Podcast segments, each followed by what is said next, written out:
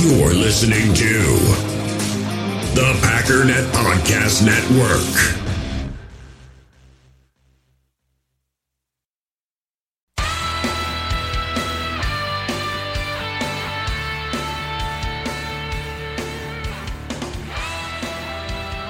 Ladies and gentlemen, welcome once again to the Packernet Podcast. I am your host and resident panelist, as always, Ryan Schlipp. Check us out online, packernet dot com. Find me on Twitter, pack underscore data. So what I'd like to do today is get started on what I said I would do a while ago, and we have pretty much just enough time to get through it. And that is, I want to do sort of a post-free agency but pre-draft look at our opponents. Because as I've said before, it's not just a matter of how good is your team on a scale of one to ten, because that actually doesn't matter all that much. What matters is winning the Super Bowl, and if you want to win the Super Bowl, you got to get into the playoffs. And the way you do that is beat your specific opponents. I mean, this isn't baseball or basketball where you got just seventy thousand games, and, you know, in, in that realm, it's more a matter of, you know, I guess how good you are. Football's a little bit different. I mean, just from top to bottom, it's it just doesn't seem to be about good. Even the word itself doesn't make much sense, because who's good week one compared to who's good week five compared to who's good week ten, week sixteen, who's good in the postseason, who's good in the Super Bowl. I mean, it's all they're all different questions. So getting a little bit more specific is not only going to help us kind of understand where we stand as a team going into twenty nineteen and our odds, because you start seeing things. I, I just saw an article yesterday which kind of prompted me. Packers are expected to win eight games. It's like, well, all right. Obviously, you can't look at that based on how good the team is. I'm assuming they looked at that based on how good the team is compared to the other teams we're going up against. And we've done this once before, and if you want to see what my pre, you know, draft look or pre-free agency look at this was, uh, the podcasts do exist. So feel free to go check that out. But yeah, it'll be good to kind of take a look at the landscape, um, not just for our chances of being good this year, but also as a way to look at, you know, maybe a little bit more specifically at the draft, specifically within the N F C North, because this isn't just the team we're playing in twenty nineteen, but twenty twenty, twenty, you know, basically forever. Because I think sometimes we kind of forget that aspect of it, even even if even if it might not be the most important piece of the draft, whereas the draft is more looking introspectively. I think we do have to look at specific challenges. Being in the N F C North is different than being in the N F C West. The Bears and the Vikings and the Lions are different than other teams in the N F L, and we got to face this team, these teams over and over again, and they have certain characteristics, certain players, and it would kind of make sense, again, because we're not just fighting within a vacuum. We're not just going into a room and being graded based on attributes and how good at football you are, and then somebody awards the best team the trophy. You have to go up against specific teams with specific characteristics and specific traits. And if we're able to beat the Bears, the Vikings, and the Lions, we win six games a year. Well, we only play sixteen in the regular season. That's a that's kind of a big deal. So anyways, that's kind of where my head is at with this, and uh, why I want to spend as much time on this as I'm going to. Again, the plan is to go through all these teams. At that point, we'll be kind of at the draft. I think if I, what is it, twelve? twelve teams we got to go through. So that'll get us to the twenty-second-ish. And obviously I'll interject with any kind of stuff that's going on, because there's going to be news and notes that happen in between, but this is just sort of the general plan we're going to head toward. But it's also why I want to do the N F C North first, just because if things start getting crazy and I want to abandon this, I don't want to talk about the Panthers but never talk about the Vikings. That seems counterproductive. Make sense? All right. Real quick, once again, make sure you get yourself into the Facebook group. Packernet Pod is the name of the Facebook group, or just, I mean, that's the name of the link, group slash Packernet Pod. Packernet Pod, you'll find it. N F L Big Board dot com, once again, head over there. Um, I don't, I, yeah, it's updated, so. Uh, and again, for anybody that's new, N F L Big Board dot com is my site, and essentially what it is is a um, aggregation of big boards from around the N F L, so you get a less biased version, and you kind of see across the spectrum where guys are actually being graded, which I see as valuable because it's something that I wanted. Because a lot of places you can kind of see, you know, I mean, if if you put a lot of spot, stock, for for example, in the Draft Network, and I do like the Draft Network a lot, the fact of the matter is there's somewhat of a groupthink over there, even though if you listen to their podcast, they have some disagreements. It's, it's disagreements within a larger assumed agreement, whereas maybe other places, you know, Bleacher Report, Matt Miller, or whatever, there's wide disparities, much wider disparities within the understanding of where people would rank. So go to N F L Big Board dot com. You kind of get a more averaged out, or literally an averaged out um, view of where everybody's at. And there's about five hundred prospects with a bunch of links and resources that you can use. It's going to be a good resource to have on draft day, by the way. Otherwise, iTunes, still sitting at one hundred thirty-one uh, reviews. Once again, I'd like to get this to one hundred fifty. If we get it to one hundred fifty, I will do a live stream of the draft. I'm going to put that up in the, well, I think you have to stream to a Facebook page, and then I'll share the page to different groups. I'd also like to uh, send that to YouTube, but I, I don't know. I got to look at my different options. Certain things cost money. Some cost more money than others. I just have to kind of find a balance between what I would actually like to do and the understanding that probably twelve people are going to be watching, so it's not that big of a deal anyways. I don't know what it is with live streams, man. People don't do live streams. Everybody wants live streams, but nobody watches them. I don't watch them either. Every time I see there's a live stream on YouTube or Facebook, it's like, ooh, that's cool. And then it's like, I'll I'll just I'll watch this later, man. I can't do this right now. My YouTube videos get usually between five thousand and twenty thousand views. And if I do a live stream, I'll I'll probably have like fifteen people watching. It's the weirdest thing ever. But anyways, that's the plan. Uh, if we don't get to one hundred fifty, I may do a live stream, but it's going to be contingent on a lot of bribery. So we'll see how it goes. Otherwise, if you have any questions, comments, whatever, six oh eight, five oh one, oh seven one eight, six oh eight, five oh one, oh seven one eight. Going to take a quick break, and then we'll uh, come on back. In the hobby, it's not easy being a fan of ripping packs or repacks. We get all hyped up thinking we're going to get some high-value Jordan Love card, but with zero transparency on available cards and hit rates, it's all just a shot in the dark. Until now. Introducing Slab Packs from arena club dot com, the only repack that provides real value, a complete view on all possible cards, and clear hit rates for each one. Now when I buy Slab Packs on Arena Club, it finally feels like I know what I'm getting. And honestly, the best thing for me and my son is the fact that we're kind of novices into this. When I walk into a card shop with my son, and a card says it costs forty dollars, kind of just taking his word for it that that's a good value. So I appreciate the transparency on grading, as well as just getting excited about seeing what you could potentially get. Right now, you can get ten percent off your first purchase by going to arena club dot com slash pack daddy. Wow, that's crazy offer. ten percent off a four hundred dollars slab pack. That's forty bucks right there. Anyways, that's arena club dot com slash pack daddy for ten percent off your first purchase. So we'll start with the least important of all the bits of information. According to Over the Cap, the Chicago Bears have about seventeen point five million dollars. Which, as I said for the Packers, seventeen, eighteen million is about right where you'd like to be, in my estimation, going into the season, just based on draft or signing your draft picks and um, paying your practice squad, and then the amount of money that you typically like to have over. However, the Chicago Bears have basically zero draft picks, so they've got a little bit of wiggle room if they decided to do a little bit more. But I also think at this point in the season, there aren't that many high-impact guys that are out there. There's maybe a few, like Austin Seferian-Jenkins, who is now a Patriot, obviously. But there are a few, you know, they can go out and get Jay Ajayi if they wanted to. They do need a running back. But for the most part, this isn't that big of a deal. Unless I'm just completely missing somebody. I think they're pretty well set, and, um, well, they're, they're far from set. But I think they're about as set as they're going to be up until the draft, at which point they're going to add pretty close to nobody, and then uh, we'll see what happens. Which is kind of a benefit because the Bears, maybe more than any team, we kind of know exactly what we're going up against. They're going to have a new running back. That's a guarantee. I would be stunned if their first pick in the third round or whatever it is isn't a running back. Yeah, third round pick eighty-eight. And I got to say, as much as I feel like I could be content that the Bears didn't have very much money to make very many moves, and they didn't make very many moves, and the moves they did make are very Ted Thompson-esque, right? They lost their slot corner. They replaced him with Buster Skrine, which is just a massive downgrade and hilarious. They don't have any draft picks. I should be content, but I just can't get over this feeling that the best... the, my my favorite thing that we could probably do in this draft would be to somehow, some way, get the Houston Texans pick eighty-seven, whether that's a trade down in the third, a trade with the Texans at some point to get their third. I just want to get pick eighty-seven, one pick before the Bears, and draft and draft a running back.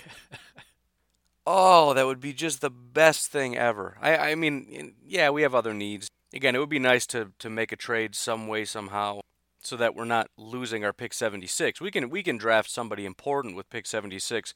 I just want to get the Texans pick eighty-seven just for the sake of trolling the Bears. I mean, we could draft him and trade him for all I care.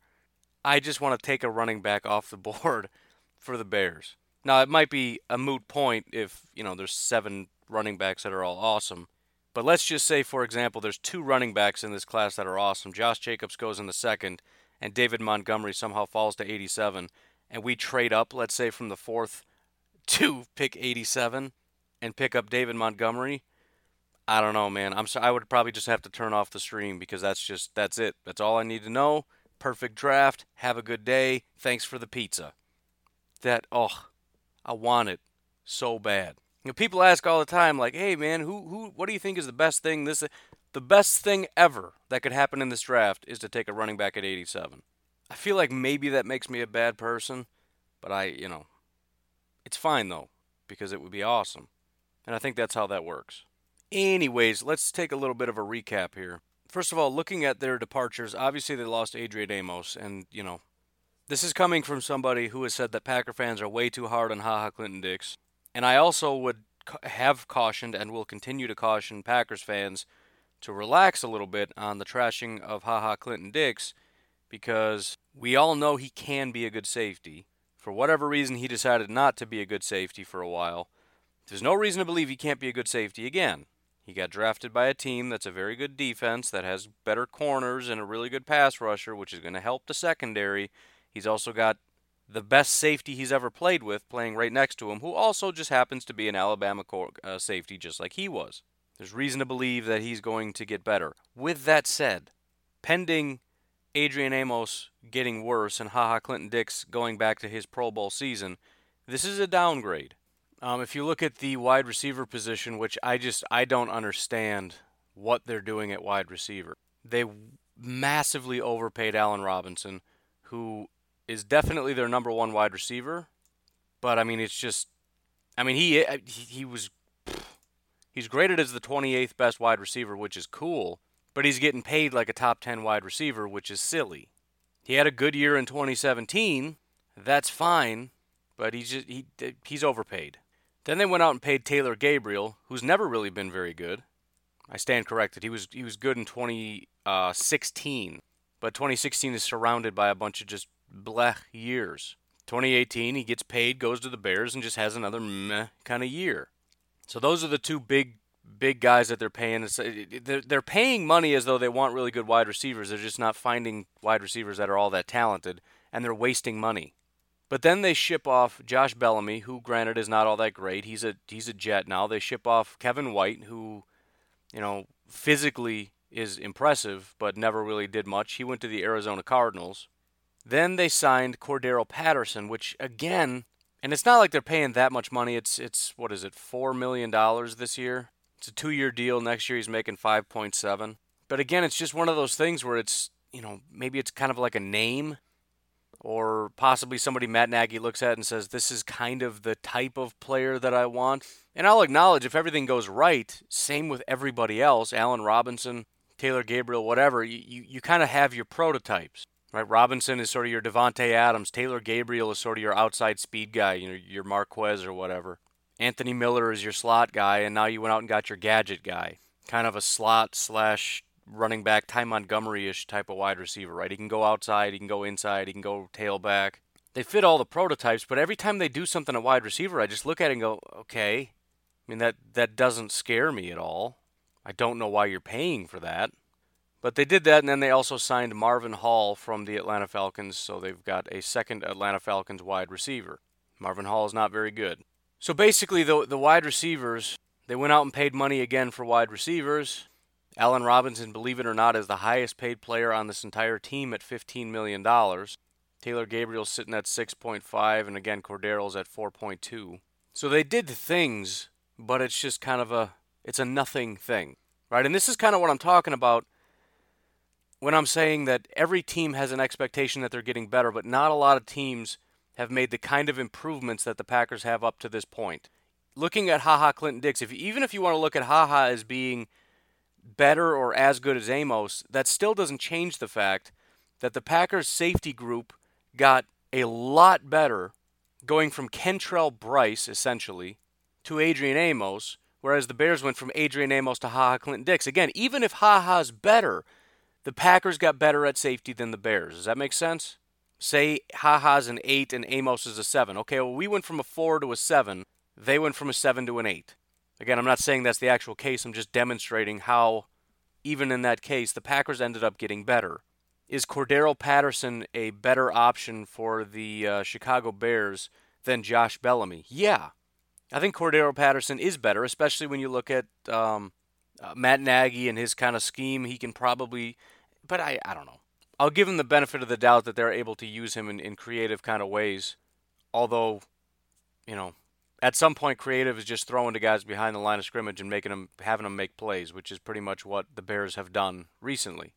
Right? Even their speed guy wasn't really used downfield because it's just not going to do any good. It was mostly plays behind the line of scrimmage, go make plays. So you got another guy that does the same thing. Maybe the biggest uh, move, not in a positive way, but I mentioned it already, Bryce Callahan going to the Denver Broncos, reunited with Vic Fangio. Vic Fangio obviously realizes what he had in Callahan, very, very good cornerback, very good slot cornerback, and they essentially replaced him with Buster Skrine. Now, I'm not going to get overly excited about this quite yet because I want to know what's up with Sherrick McManis. Sherrick only played two hundred eighty-two snaps, so maybe it was a fluke, but he actually graded out higher than Kyle Fuller and Prince Amukamara. So it's kind of, I, I guess it would be similar to our situation with Ibrahim Campbell. Limited sample size, but dude was real good in that limited sample size. Now he's at two hundred, nearly three hundred snaps, whereas Ibrahim had like one hundred and something. But still, I you know, I'm not going to start doing a happy dance yet because Buster Skrine is their slot corner because I don't know that he is.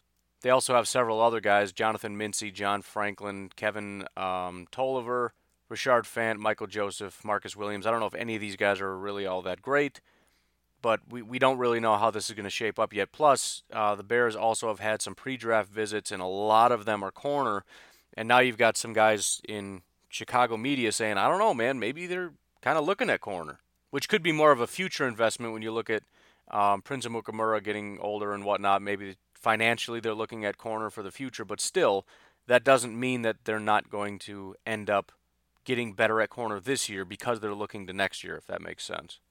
But there's at least a potential that this is going to be awesome. And, and, and I want to end with this, so I don't want to get to it now, but as far as how to attack the Bears' defense, that becomes a very big weak point, which at this particular point in time, as Packer fans, we know that's not exactly a strength of ours to be able to exploit their weakness, at least not yet. Again, part of what I want to do here is is turn to the draft and say, based on what we now know, where should we go? Kind of gives you an idea.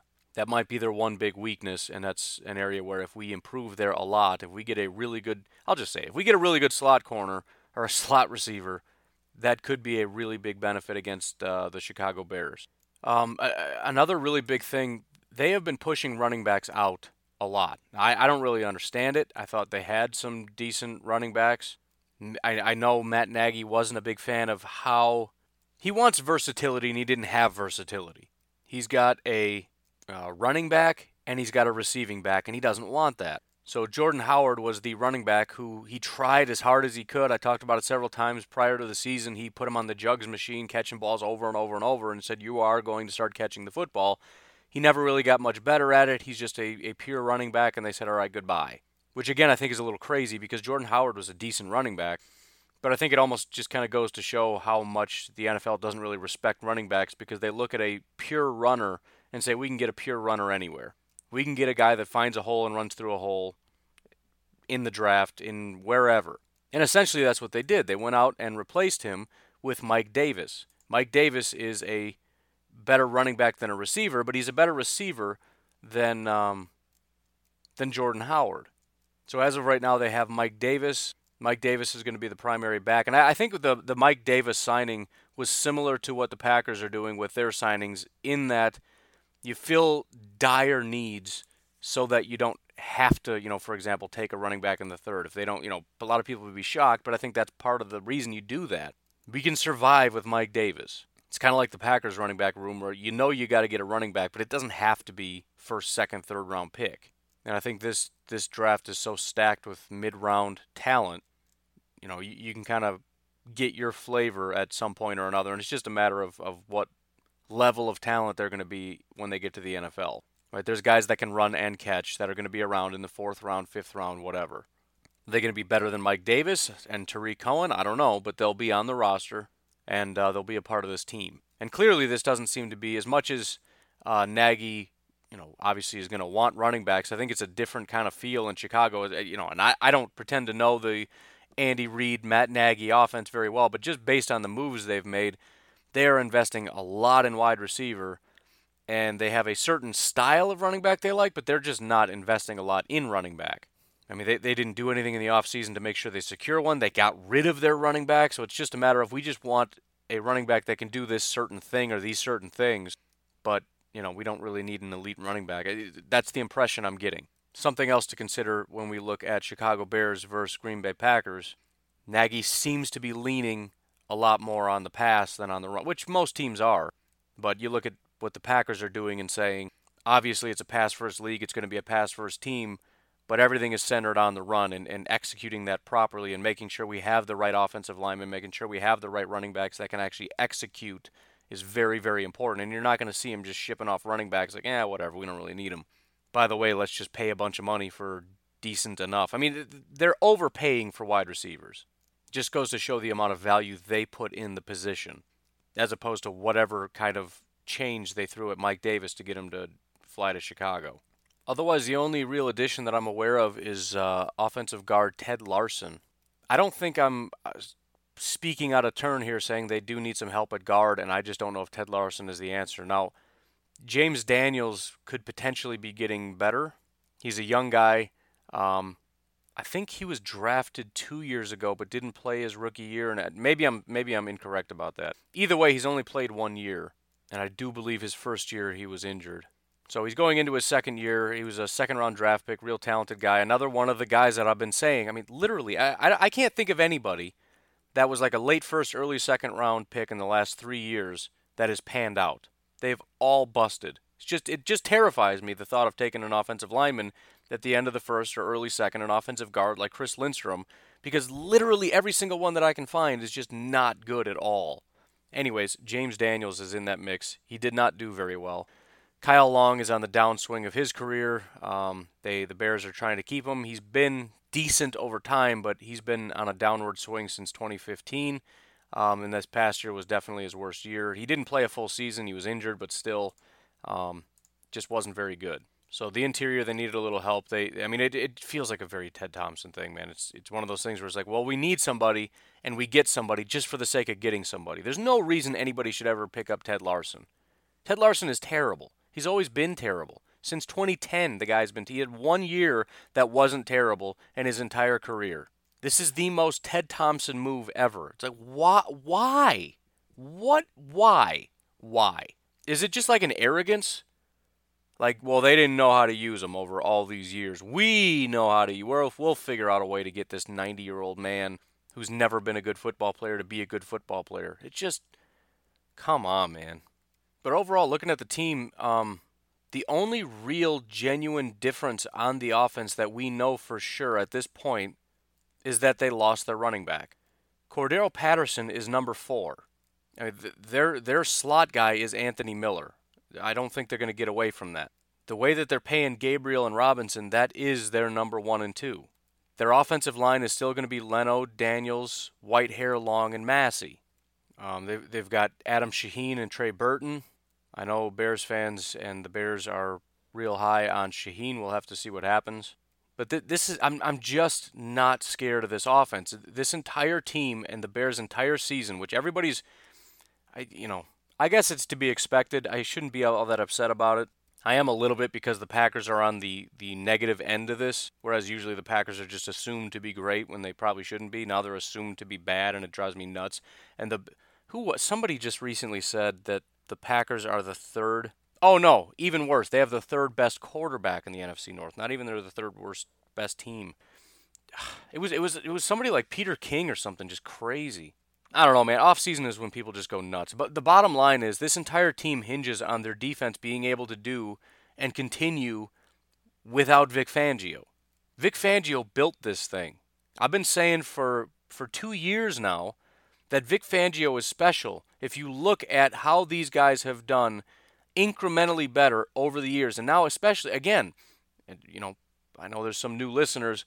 The other thing that I've been saying is a lot of these guys are overextended. A lot of these guys not only had their best years, they had unreasonably high good years to the point where you just can't expect that to happen again. And now again, you, you don't have Vic Fangio. You don't have the majority of that defensive staff. You've got Chuck Pagano coming out of retirement, coming back, and he's going to try to, to take over. And I just, there's no way. If Prince Amukamara is able to do what he did again, I will be stunned. Prince Amukamara has never had a good year, according to Pro Football Focus, until he came to the Bears. First good year ever was in twenty seventeen. In twenty eighteen, he goes from good to very good. How? He's not a very good football player because the defense is stacked. But it's not just, there's a lot of teams that have good football players. I mean, the, the, the Broncos have Von Miller. That doesn't mean every single cornerback on that team is going to be awesome. I don't really care that they have Khalil Mack. And we've talked about, you know, I know Goldman and Hicks are good football players too, but if you look at their pass rush percentage, it's not actually that high. So it's not as though they've got great pass rushers everywhere. They have one good pass rusher. They've got Goldman and Hicks that are very good football players, that are very dominant football players, but a lot of that has to do with their run ability. So again, the the notion that, well, they've just got such great pass rushers, and yeah, they, they rushed four, and they were able to rush with four because there's so much attention to Mack, and Hicks and Goldman can get the job done, and the rest of these guys, you know, Floyd and whoever can get home on occasion. But that doesn't automatically make Prince Amukamara, who's an average cornerback, become a very good cornerback in the N F L. Kyle Fuller, I mean, he's a first-round pick. He was terrible in his rookie year. He was he just got incrementally better every single year. Now, that's maybe just a general standard progression for a young corner, especially a guy that was early first round. But it's not hard to believe that he peaked. And not only is Vic Fangio gone, so is their defensive back coach. They've got a brand new defensive backs coach. If you look at Akiem Hicks, it's the exact same situation. Listen, the guy was average for three years. He was good for three years. The next year in twenty eighteen, he's elite. Again, I'm not trying to take away from Akiem Hicks, but it just it doesn't make sense to make that big of a leap. And if I had to, I mean, it's just regression to the mean is all I'm talking about. If these guys play like they generally play in twenty nineteen, a lot of these guys are going to regress. Amukamara is going to reg- regress. Akiem Hicks is going to regress. Kyle Fuller, eh. You know, Eddie Jackson. How good really is Eddie Jackson? Adrian Amos was one of the best safeties in the N F L two years ago, and then he regressed. We also remember Ha Ha Clinton Dix being very good, and then he regressed. Eddie Jackson jumped from being an average safety in twenty seventeen to being the number one safety in the N F L in twenty eighteen, Again, I don't know how replicable that is. And I know we all live in the moment, and it's like, oh, Eddie Jackson, because we just want to say what's true in the moment. So everybody in national media is going to say Eddie Jackson is the best best safety in the N F L, but I don't know how many of them would actually put money on the fact that he's going to be again. Not that he's going to be bad, but again, we're, we I think we saw the best version of the Bears last year. We will not see that version again. I'd be stunned. The only real improvement, I would assume, on this defense, on top of a lot of people regressing, would be Roquan Smith, who, if he doesn't improve over last year, that was a terrible, terrible pick. I know it takes three years, but man, you would hope to get instant impact from a guy, which the Bears never see. Kevin White never panned out. Kyle Fuller was terrible in his first year. These guys just, it takes them a while, apparently. I mean, Eddie Jackson wasn't great in his first year, and then boom. So I would assume Roquan Smith is going to get better in his second year. Also, as I said, it's possible Ha Ha Clinton Dix does get a little bit better. Um, he wasn't bad. I know this is going to make a lot of people upset, but as far as his grade, twenty eighteen, he was graded higher than he's ever been graded. Again, a lot of that has to do with his coverage ability. Everybody wants to pick on him because he missed tackles and he took plays off. I get that. Maybe that's a little bit of a flaw in their system. You know, if he's not in the area, he's not there to make a mistake and get graded negatively, whereas maybe they should look at it and say, well, he probably should have been in the area. And, and you know, again, looking at the offense, what are the expectations? Do I expect Allen Robinson to get better? Not necessarily. Can he? Yeah. And this is a different conversation because we're talking about Nagy and his, diff- and his system as opposed to Vic Fangio. There wasn't the Vic Fangio effect on all, at least, well, we don't know because Nagy was his first year last year. We'll see if they continue to get better every year like Fangio did. But that that was a very I I literally have never seen that in my life, where every single player on that defense got incrementally better every single year, with the exception, I think, of one pass rusher who I don't think is even on the team anymore. Everybody got better every year. That just does not happen. But it's a different question on offense. But as I said about the Packers, there's a, a reasonable expectation that the team is going to get better. Number one, because they have the second-year defensive coordinator. But also, if you look at their defense compared to our defense, who's going to get better on their defense? Well, who are the, the guys that are youthful that you expect to step? Roquan, that's about it. It's pretty much just Roquan, right? Eddie Jackson's not going to get better than he was last year. That's almost nearly impossible. Khalil Mack is elite, but he's how much better is he going to get than darn near perfect? Look at the Packers, though.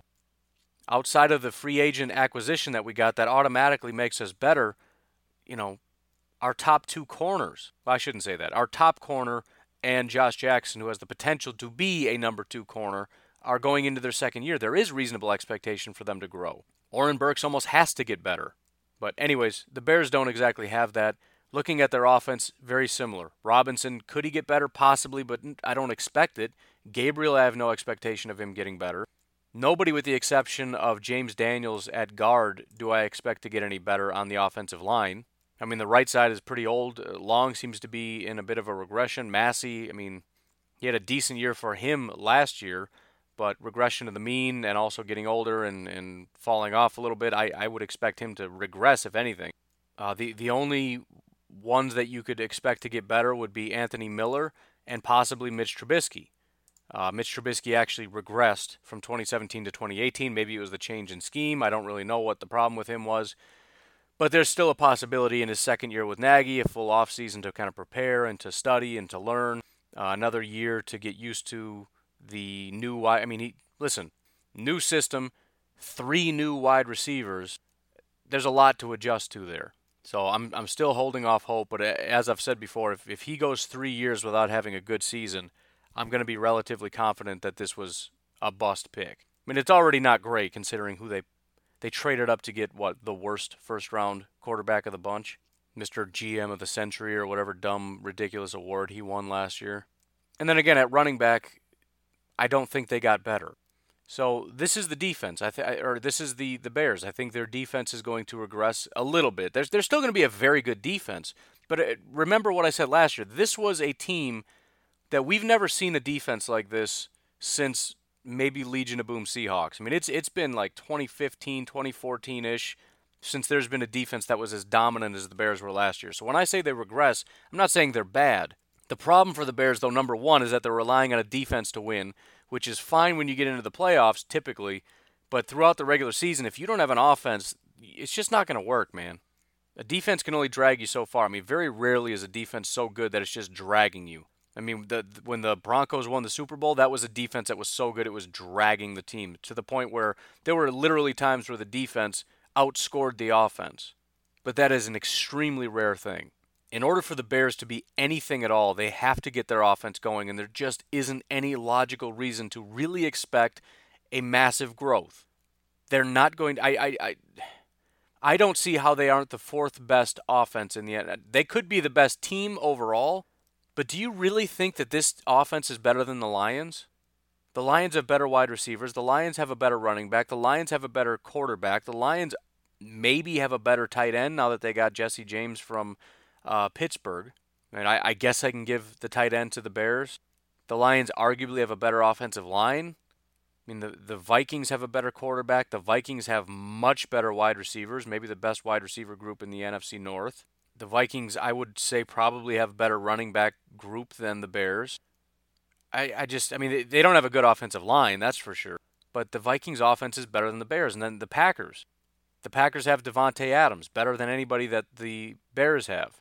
Even if our wide receivers aren't that great outside of uh, Devontae Adams and we don't draft a wide receiver, we still have similarly talented wide receivers because their other wide receivers aren't very good, on top of their number one wide receiver not being as good as our number one. Their quarterback is nowhere near as good as Aaron Rodgers. Their running back group isn't as good as our running back group. And as far as offensive line, I mean, our left tackle is better than their left tackle. Our center is better than their center. Our right tackle is about the same, maybe probably a little bit better than Massey is. I mean, if if we don't upgrade our offensive line, I would say we're at least a step or two ahead of where the Bears' offensive line is. We've got maybe bigger deficiencies at guard, depending on uh, you know, what Billy Turner's able to bring and, and what we do in the draft. But I just, again, I don't see how this isn't the fourth, we're easily the best defense.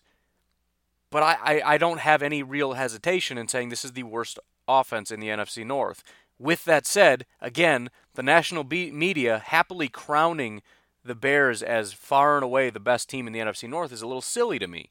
How in twenty nineteen do you look at the worst offense, easily the worst quarter, one of the worst quarterbacks in the N F L, and say, yep, this is definitely going to be the best team in the N F C North? That shouldn't be the way that you view this. So, I, I listen, I don't have any idea what's going on with the N F C North. There isn't a single team that you could tell me would win the N F C North, and I'd be all that surprised, including the Lions. I don't expect them to win, but they've helped their defense quite a bit. They do have a dangerous offense. It's just a matter of can they kind of put this thing together, which is sort of their biggest problem. They've always had talent in different places. They're just a, a hot mess over in Detroit all the time.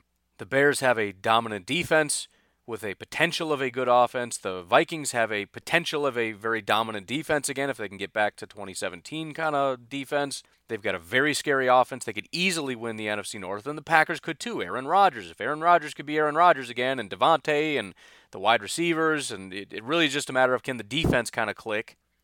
Anything's possible in the N F C North. I'm happy saying the Bears are currently the number one in the N F C North just because I tend to defer to last year because I don't really have any, you know, definitive reason to change that. They earned that right, so I will afford them that right. But to just assume is silly. The N F C North is crazy. As I've said, the the if if you it's almost reverse order if you look at the best teams from top to bottom and then look at the teams that have grown or have the most potential to grow from top to bottom, it's almost completely inverse. The the Lions and Packers, who are the two worst teams last year, have absolutely grown the most. The Vikings and Bears, who were the best last year, have done basically nothing to improve their teams this year. So I just I just see it as a flat-out brawl in the N F C North next year, or this year. But anyways, looking to the draft now, I, I think, I know the Bears are going to want to add, add a, a running back. It's possible that, it's always possible that they get a stud, especially with a running back. You just never know. The fact that we're playing in week one doesn't scare me all that much, and, and the fact that they're, I mean, their offense is the biggest thing, and how much is their offense, especially, again, in week one, really going to take the top off? I'm, I'm just trying to think of the worst-case scenario in the draft. That's really going to scare me. I, you know, if they can get a, a slot corner, a, a, another pass rusher I think would actually be pretty beneficial. And if there's somebody that is just a true pass rusher, a, a third-down pass rusher that, that they can get maybe in the third round, that might be the best bang for their buck because Leonard Floyd, for whatever he's good for, he's not a good pass rusher. And just getting, even even if, again, in the third round, the, the super well-rounded, you can play the run and the pass and cover and do all this stuff at the same time, those guys are gone, but you can get solid attributes. And getting a high percentage pass rusher guy, you know, a guy that can get to the quarterback ten, eleven, twelve percent of the time, that could be scary because we're so focused on Mack. A corner doesn't scare me all that much, but again, if they get a slot corner, depending on Sherrick McManis, if he's already a stud, then we're already doomed in that regard anyways. But I think really hitting on a running back could be the biggest thing that hurts, and uh, possibly another wide receiver, as much as that seems silly, or, or a tight end for that matter, as much as it seems kind of silly that they would add in either regard because I think they like those two positions.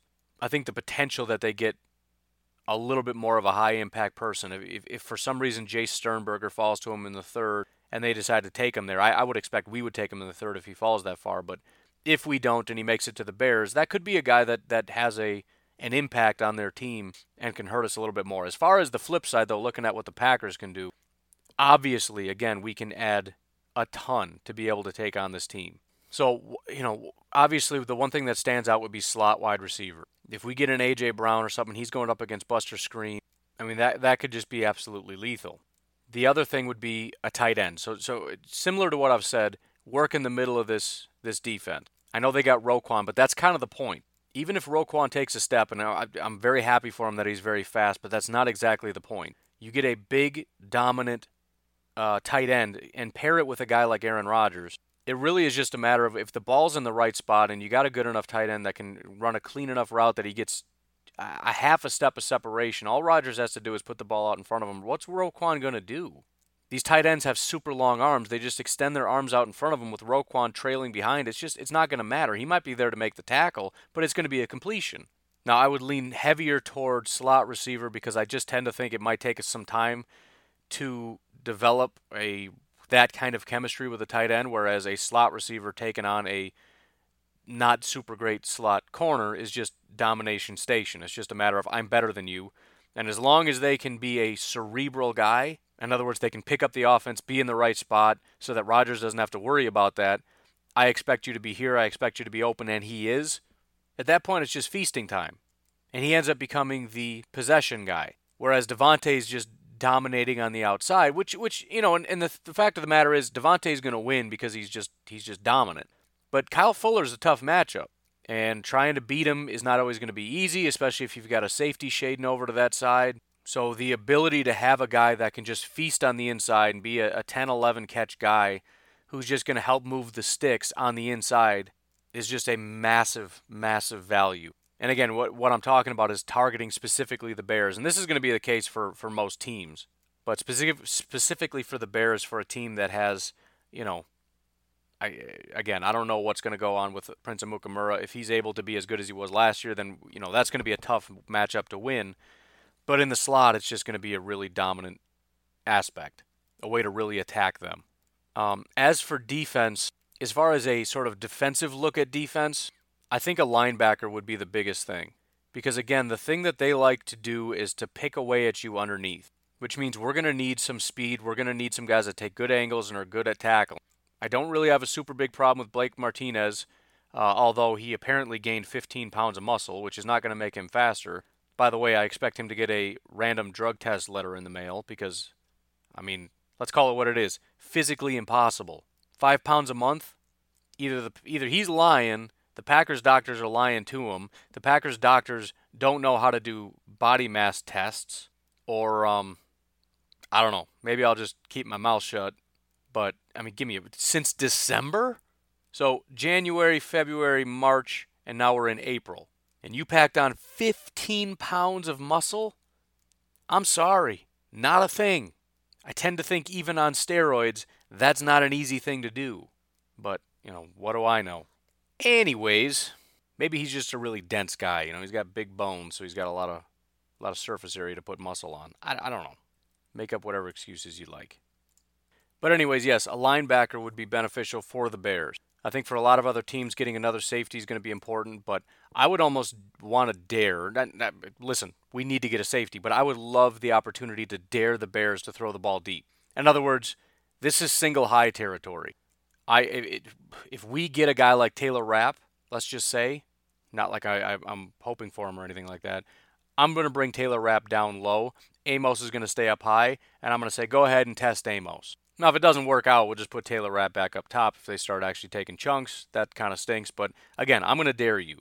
And I'm going to get my Devin Bush and Blake Martinez and Taylor Rapp are going to be roaming kind of along the middle with Alexander and King and, and you know, Smith and Smith. And all these guys are just kind of up front. So you can try to beat us up front or you can take a chance and go deep. And with the increased pressure that hopefully we're bringing, that's going to be tough to do, which kind of brings me to number three. If, if I'm going to pick three things, actually this would be four, wouldn't it? No.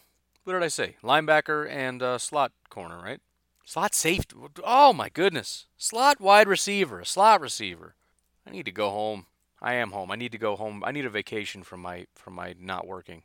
The number three would probably be an interior pass rusher. So what is the best way to go about this? I, I, I feel like if you were to go in order, you would probably have to take a linebacker first just because to get a high-impact guy, you're not going to be able to get it at thirty. I, and, I, and I don't know that definitively. Maybe you can get a guy like uh, Tavon Coney, and he pans out, and he's – I mean, Blake Martinez is a fourth-round guy. He's not that bad. We can find a guy in the second round. But if we're going to find – especially, again, week one, if you want a guy that's going to be high-impact, you're probably going to need a guy with a lot of natural ability because it's not going to be a cerebral thing for him at that point. So maybe you get your Devin Bush – Um, I think the next guy you're going to want to get is maybe that interior pass rusher because they start to fall off when you get to forty-four. I don't know how many are left. Maybe a guy like Jerry Tillery uh, is another guy that I really like. Uh, definitely more of a pass rusher than anything else. He actually always, as as I've said, when I watch him, he kind of reminds me of Kenny Clark.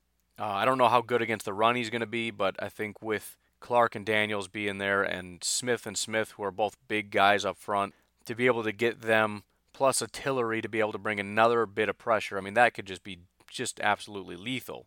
Maybe a Draymond Jones, I don't know. Maybe the other way to maybe do this would be to take your slot guy. Now, if A J, let's say A J Brown is there, you take A J Brown at thirty, you get a guy like Draymond at forty-four who's able to shoot the gaps. And let's not forget, uh, Za'Darius is going to be playing inside on occasion as well. So you might have Preston and Fackrell on the outside, Za'Darius, Clark, and Daniels on the inside.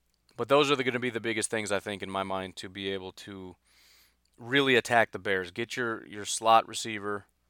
Get yourself a linebacker to be able to just take away the, the short yardage stuff, and then maybe get a, a, a half a step more as far as pass rush because, you know, as, as as solid as some of these guys are, I don't know how dominant of a pass rusher we have. I think Mike Daniels actually might be the best true pass rusher. I think he, he was at like thirteen percent. Za'Darius and Preston are at like twelve. Kenny Clark is, I think, eleven or twelve. So I don't know. Anyways, I gotta I gotta get going. So that that's about it. I, I I like the Packers' chances against the Bears. I the Bears don't have a lot that they can improve. Um, I do expect them to move backwards a little bit, and um, you know, week one is always just a crapshoot. You know, you nobody knows what's going to happen. The winner of that game doesn't really tell us anything. Obviously, you want to win for the sake of morale, for the for the sake of the fact that you only play sixteen games, and a loss has a lot of you know it, it means a lot.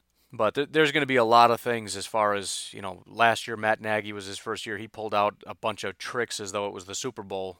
Um, it's just about winning in week one, however way you can.